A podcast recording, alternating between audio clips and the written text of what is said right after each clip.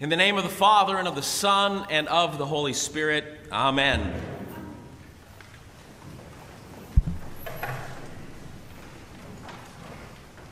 So let's uh, start out by hearing it for the boys.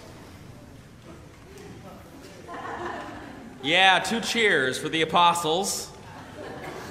They're hiding. The 12, well, now 11 they are bummed out, scared, defeated, and that makes sense. They've been following this would be Messiah for three years of their lives. They've left their jobs, they've left their families. When they hit the road with Jesus in Galilee, and now Jesus is killed. All is lost. They are stunned, paralyzed, out of commission. Luke writes that it was the women who went to the tomb that Easter morning. They are the ones who find the stone rolled away, the tomb empty. Two angelic messengers who tell them that Jesus is alive again. And so they go and tell the boys. We read, Now it was Mary Magdalene, Joanna, Mary, the mother of James, and the other women with them who told this to the apostles. And what was the effect? But these words seemed to them, the apostles, an idle tale, and they did not believe them. You know, more than any other gospel writer, Luke tells us about the place of women in the ministry of Jesus. Back in chapter 8, Luke writes Jesus went through the cities and villages, proclaiming and bringing the good news of the kingdom of God. The twelve were with him, as well as some women who had been cured of evil spirits and infirmities. Mary, called Magdalene, from whom seven demons had come out. And Joanna, the wife of Herod's steward, Chuza, and Susanna, and many others who provided for them out of their resources. Now, it's a fact of history that the place of women in the first century was inferior to men. Whether you're talking about Rome or Palestine, women were not even considered credible witnesses in a court of law. And not only does Luke include the company of women among the disciples, he and every other gospel writer say that women were the prime witnesses of the resurrection.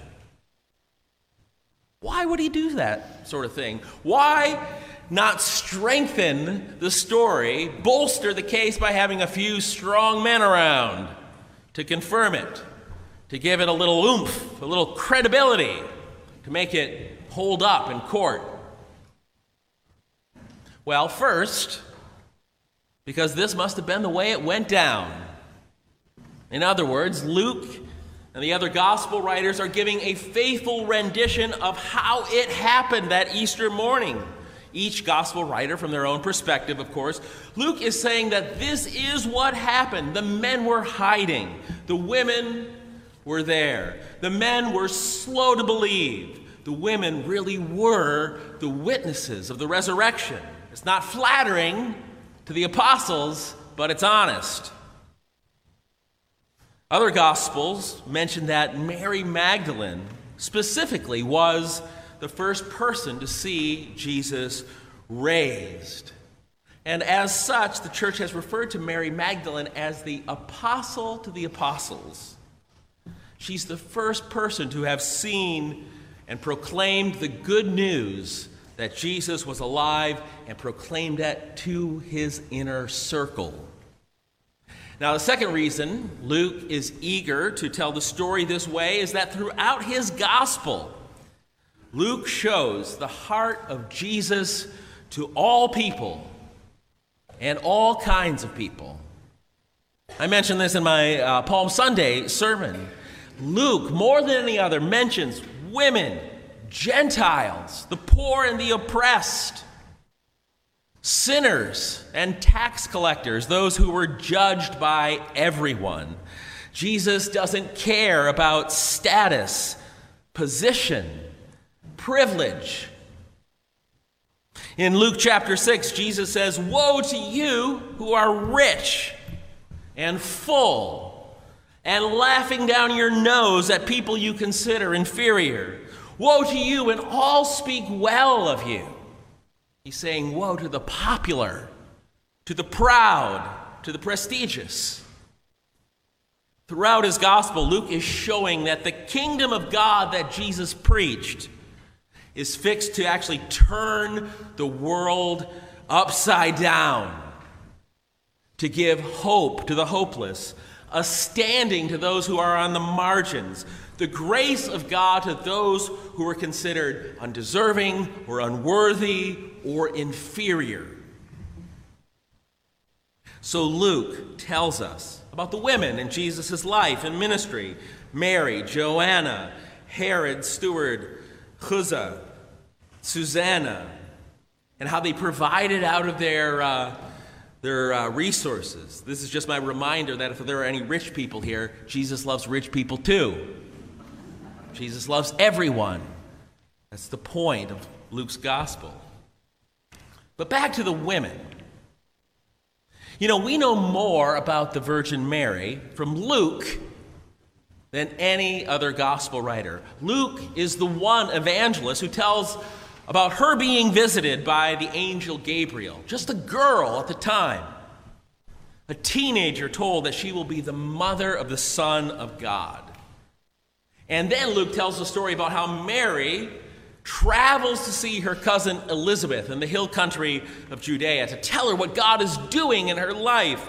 And it's there that she kind of uh, breaks out in song. We call this in the church the, the Magnificat, the Song of Mary. We say it at daily morning prayer. Mary exclaims out of joy, My soul magnifies the Lord, and my spirit rejoices in God my Savior for he has looked with favor on the lowliness of his servant. Surely from now on, all generations will call me blessed. You see what's going on there at the beginning of Luke's gospel? The tables are being turned. God hasn't sought out someone important or strong or in a position of power. He's looked with favor, that is, grace on Mary's lowliness. And Mary's song keeps that theme going all the way through it. He has shown the strength with his arm, he has scattered the proud in the imagination of their hearts. He has brought down the powerful from the thrones and has lifted up the lowly. He has filled the hungry with good things and sent the rich away empty. Luke wants his readers to know that with the coming of Jesus Christ into the world, everything has changed, that the tables are turned.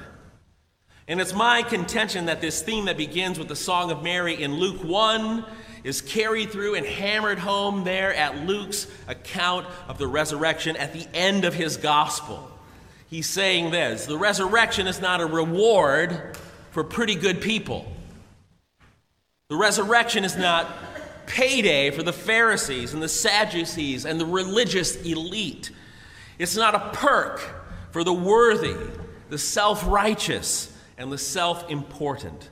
The resurrection is the grace of God crashing in, breaking into our world turning the tables, turning the world upside down so that it looks more like the world, the kingdom that Jesus preached, where strength, where, there, where weakness is strength, where being of low degree means having the kind of humility, the kind of compassion that God can lift up and make your life meaningful in this world where if your heart gets broken just enough, like if you failed, or you've been bummed out yourself, or have come to the end of yourself at a loss, the grace of God can get in there and fill that hungry heart with good things. You see, the weakness of Luke's resurrection account is its very strength. Women at the tomb with a weak testimony that won't hold up in the court of public opinion. Weak men hiding, afraid, depressed, undone. A weak, rejected, beaten, forsaken, crucified Messiah. What can God do with a situation like that? He can turn the tables. He can turn the world on its head. He can turn it all into a moment of sheer grace, forgiveness, hope, healing. In a word, resurrection. The love of God alone raises Jesus from the dead, vindicating him in this preaching of the kingdom. It's the beginning of a whole new world, a magnificat world, where grace scatters the proud in the thoughts of their heart, where humility brings down the powerful from their thrones, where love lifts up the lowly, where mercy fills the hungry with good things. I wonder how hungry you are this morning. And I'm not talking about brunch. I'm not talking about peeps. Not talking about the Easter. I'm talking about that table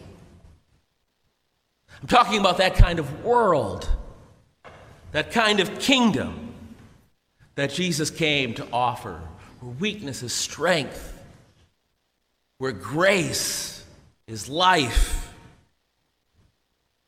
If so, come to the table where the Lord still turns the tables. It's the table where the poor are fed, where the unworthy are welcome, where sinners are forgiven, where the weak are made strong, where the resurrected Lord still gives his life, his body, and his blood to be poured into the hearts of his people so that we can go out there and so that we can turn the world upside down. A magnificat world, a kingdom of God world, a world where grace resurrection are the last word. In the name of the Father, and of the Son, and of the Holy Spirit. Amen.